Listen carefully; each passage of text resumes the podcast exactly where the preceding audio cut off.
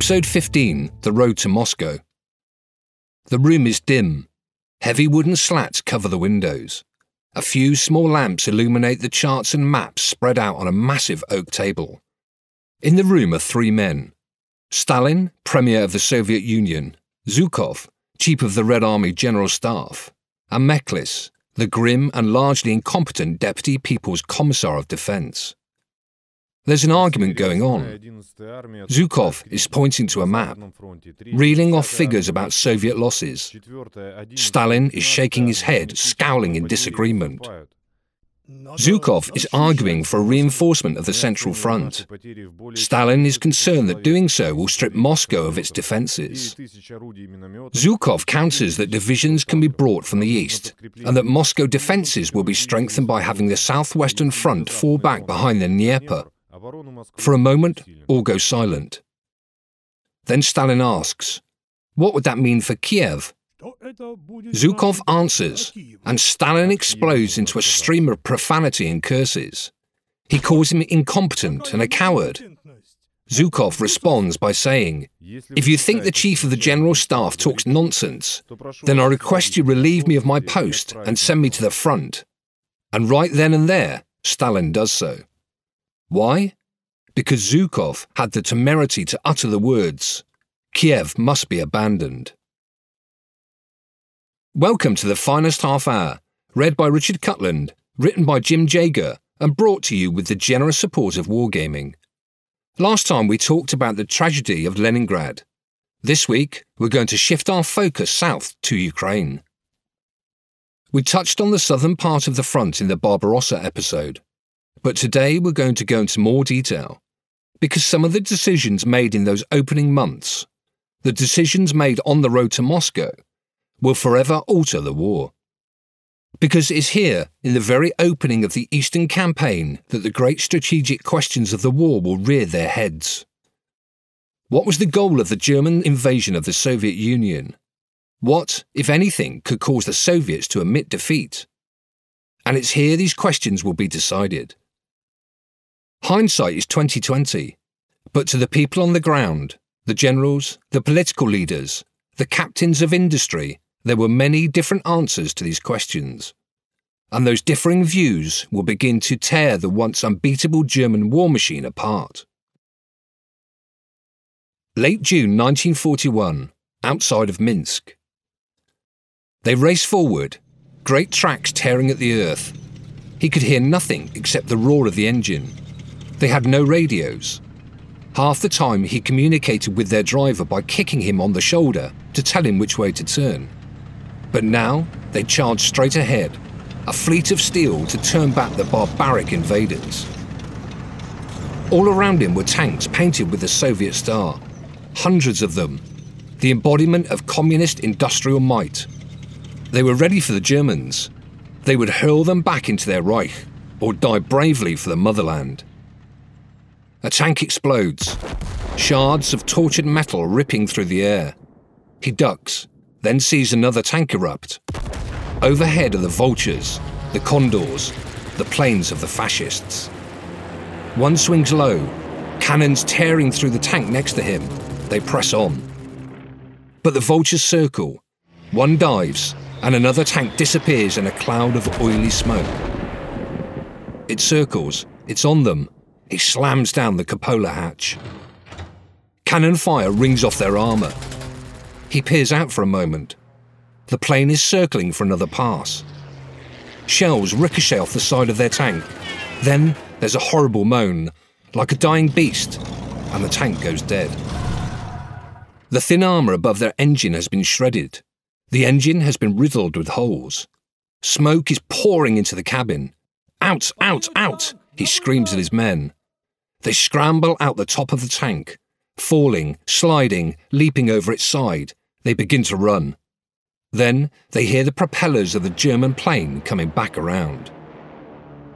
As the shock of Barbarossa echoed through the Soviet Union, Army Group Center charged towards its first objective, Minsk. Minsk was a key railway hub on the way to Moscow. If they could capture it, the path to the Soviet capital would lay open before them. But in their way stood almost 600,000 Soviet troops, equipped with thousands of tanks and an enormous complement of artillery. Unfortunately for the Soviets, they faced a geographical disaster. When the Third Reich and the Soviet Union carved up Poland, the demarcation line had a bulge in it. So the troops in the Soviet Western Front, at the outbreak of the war, already had their flanks exposed. They were vulnerable from the north and the south. Under normal circumstances, this might have been manageable, but the state of the Red Army at the outbreak of Barbarossa was anything but normal. Before the Stalinist purge of the army, some strategic doctrine was established around defence in depth. The idea was that the army would trade ground for time. It would fall back until the enemy's supply lines were stretched, their communications slowed, and the Soviet troops could find a good defensive position to fight from. And that's what should have happened here. The Soviet Western Front should have fallen back until it could create a unified front with the armies behind it. But after the purge, ideas of retreat got thrown out of the window. They were seen as defeatist and un Soviet. Instead, a doctrine of headlong attack was developed. The armies on the front would charge forward in case of an invasion, to take the war to German soil. But this, of course, was totally unrealistic. Barbarossa had come as a complete surprise. The Soviet Air Force was in ruins. Confusion ran rampant at every level of command, and the army was already in an exposed position without pushing deeper into German lines. Nonetheless, the attack was ordered. Stalin demanded it. Immediately, things started to break down. Stalin's orders were confusing, demanding that Soviet forces attack, but also telling them not to cross the German border in case Barbarossa was all some great misunderstanding. Soviet armour, the one area where they held an advantage, was completely neutralised by relentless Luftwaffe dive bombing. And, of course, Wehrmacht forces did the obvious thing and went straight for their flanks. German troops pushed hard to the north and the south, cutting off the Western Front. On the 25th of June, a mere three days after Barbarossa began, High Command acknowledged reality and a withdrawal was ordered. But by this point, it was already too late. Communication had broken down, and vital fuel supplies couldn't make it to the front, so any attempt at retreat had to be done on foot. Within 18 days, the Wehrmacht had succeeded in completely closing the trap. The Western Front was encircled. Army after army surrendered. 400,000 Soviet soldiers had been lost. The Wehrmacht recorded barely over 12,000 casualties. The Western Army as a fighting force had functionally ceased to exist. Its men, imprisoned, were sent back to Germany to serve as slave labour. Its commanders, summoned back to Moscow, were shot as traitors and their families imprisoned. The centre of the Soviet line looked on the verge of collapse. But this very success prompted Hitler to issue Directive 33, the order many of his generals later claimed was the single most disastrous decision of the war. July to August 1941. Smolensk. Blackened and charred buildings still smoke in the early morning light. Once there had been a village here. Now nothing is left but burnt out husks. The smell of wood fire pervades the area as they tramp through. Not a single person, not a single living soul is to be seen, just some crows picking through the wreckage. Then a sound comes, a thumping, muffled shouts. The old stone church at the end of the town.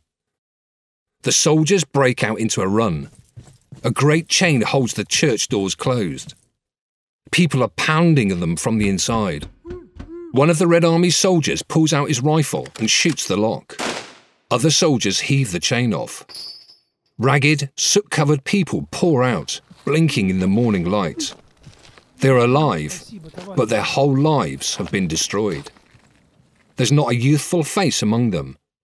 Anyone old enough to work has been rounded up and dragged off for forced labour by the retreating Germans. Only the elderly, the infirm, and the very young are left. Their homes are gone, their livestock taken, their crops reduced to a fine layer of ash.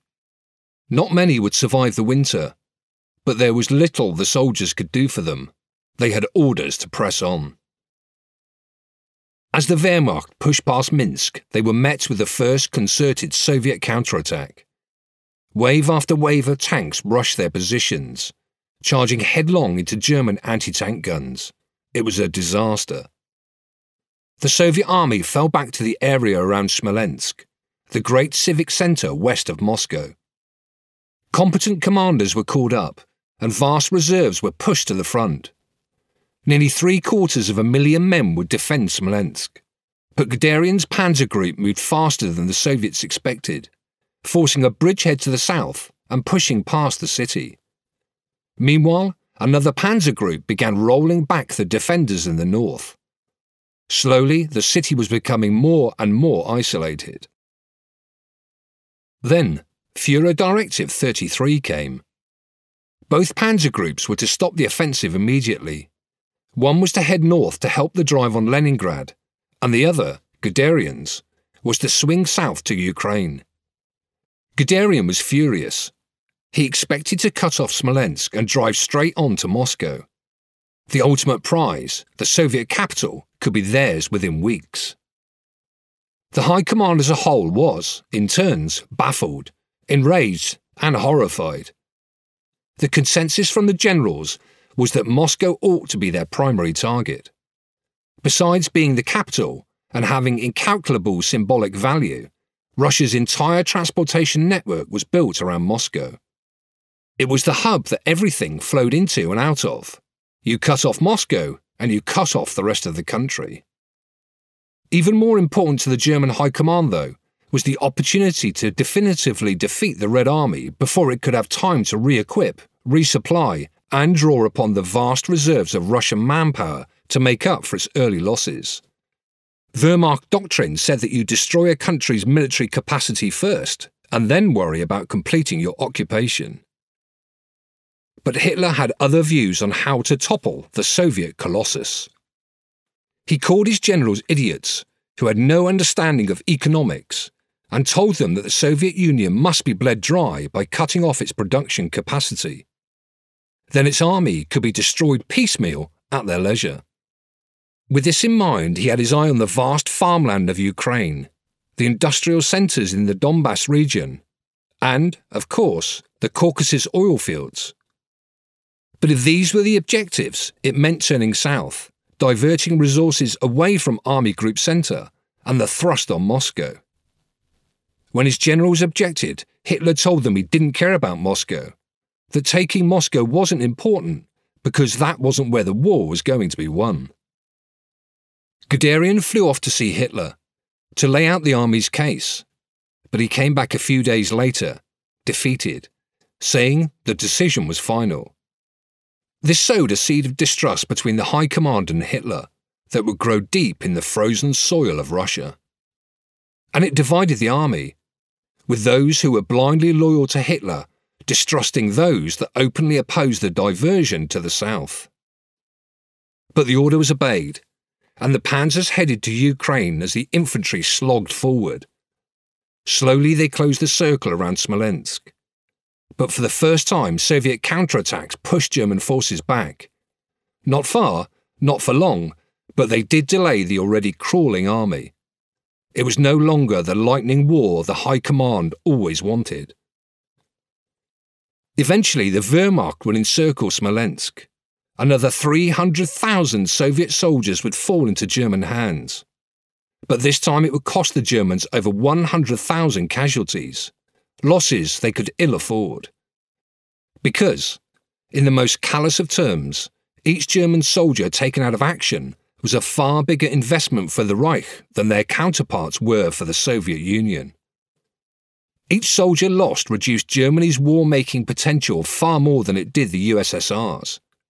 For not only were the German reserves smaller, but they were stretched between the war in the East, the war in North Africa, the occupation of conquered territory, and the defence of the French coast against a possible invasion. Moreover, the tragic truth is that the Soviets were throwing barely armed, barely trained men at the Wehrmacht, while the Wehrmacht was losing irreplaceable veterans outfitted with the latest in modern arms.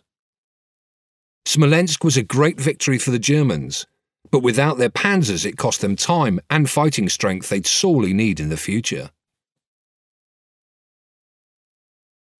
August to September 1941, the Kiev Pocket. Late at night, in the concrete compound of the OKH, a man sits hunched over a desk, writing in his diary. It's the only place he can express how he feels the war is really going. The man is Franz Halder, the Chief of Staff of the German High Command. The date is August the 11th, and these are the words he is consigning to the pages. It is increasingly clear that we underestimated the Russian colossus. We believed that the enemy had about 200 divisions. Now we are counting 360. These forces are not always well armed and equipped, and they are often poorly led, but they are there. The conquest of Russia does not look as easy as once thought. With the diversion of the two panzer groups from Army Group Centre, the advance towards Moscow came to a halt. The German High Command warned Hitler that time was running out to press the offensive on the capital before the winter set in and continued to insist that Army Group South could achieve their objectives without stripping vital troops from the centre. But Hitler was adamant Moscow was not the objective. The closest to compromise he was willing to come was to say that the advance on Moscow could continue once Kiev had been taken so Guderian's panzers headed south. Over the previous month, Wehrmacht Army Group South had beaten back a number of ill coordinated attacks by the Red Army and forced their way deep into the Ukraine. Soviet losses were enormous, often suffering casualties at a rate of 10 to 1. But there was still strength in the Soviet bear. Around Kiev, nearly 700,000 Red Army troops were assembled. Stalin ordered them to hold to the last. Kiev would not be surrendered, would not be abandoned, but this order left them stranded. As Army Group South pushed east and Guderian's panzers came in from the north, Kiev became a pocket, only tenuously connected to the unconquered stretches of Ukraine. Then the rain came. By September, the roads were a morass. Flights were grounded, Air cover, reconnaissance, non existent. Infantry had to chop down forests and lay tree trunks along the roads just so supply trucks could get through. Peasants' carts were seized to haul supplies. Horses became a faster mode of transport than motorcycles in many places. The German advance slowed, became disjointed. The wings of the encirclement closed at different rates.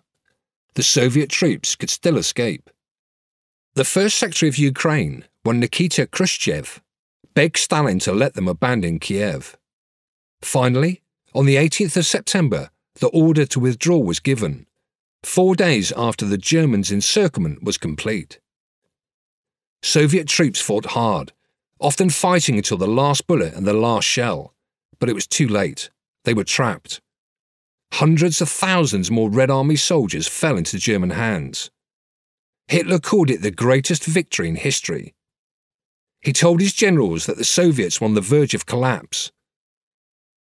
But on the other side of the war, things looked different.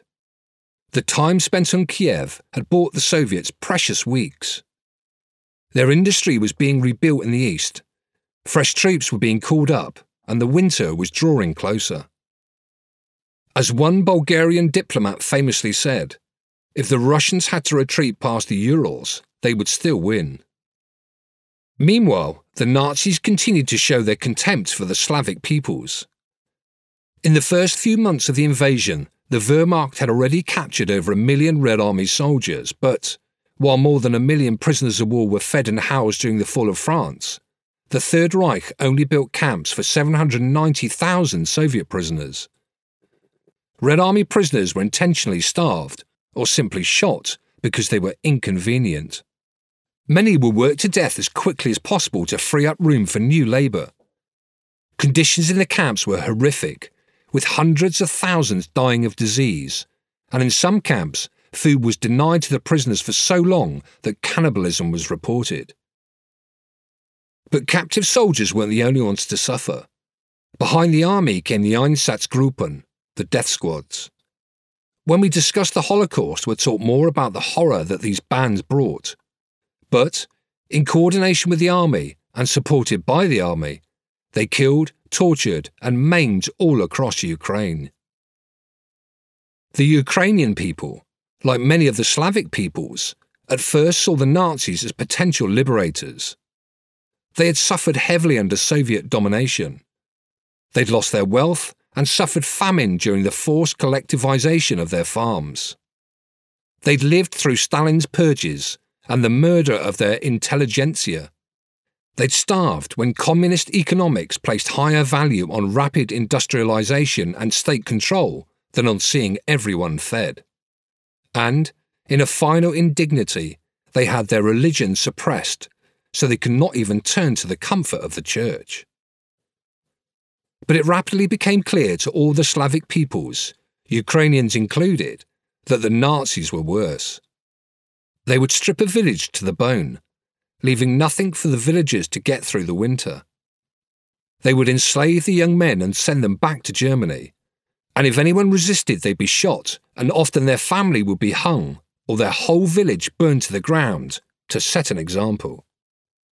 Soon, soldiers who eluded capture and civilians who had everything taken away from them by the Nazi horde started forming partisan bands all across Eastern Europe to strike back at the Third Reich.